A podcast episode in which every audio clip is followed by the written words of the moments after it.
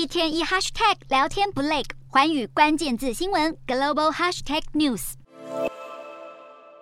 请来中美混血滑雪名将谷爱凌拍摄广告，这是时下年轻人最爱的社群平台，堪称中国版 Instagram 的小红书。无论是美食教学、分享生活，还是卖东西，小红书通通能够满足你。拥有两亿活跃用户的小红书，市值一度冲到两百亿美元，双眼更瞄准 IPO 之路。无奈受到中国监管政策影响，上市之路遥遥无期，连带让小红书在私募市场的市值从两百亿美元暴跌到一百亿到一百六十亿之间。随着 IPO 无望，去年才加入小红书的财务长杨若也跳船投靠复星集团。然而，这股监管力道或将越来越大。中国知名影音平台快手十月初传出完成战略融资，获得官媒北京广播电视台入股百分之一，这让外界质疑官方的百分之一持权是拥有一票否决权的特殊管理股权，也让中共计划新版的公私合营二点零制声音再起。或许中国政府的目标脱离不了打造中国式的国家资本主义，又或者主导国内经济秩序，以抗衡美国的经济实力。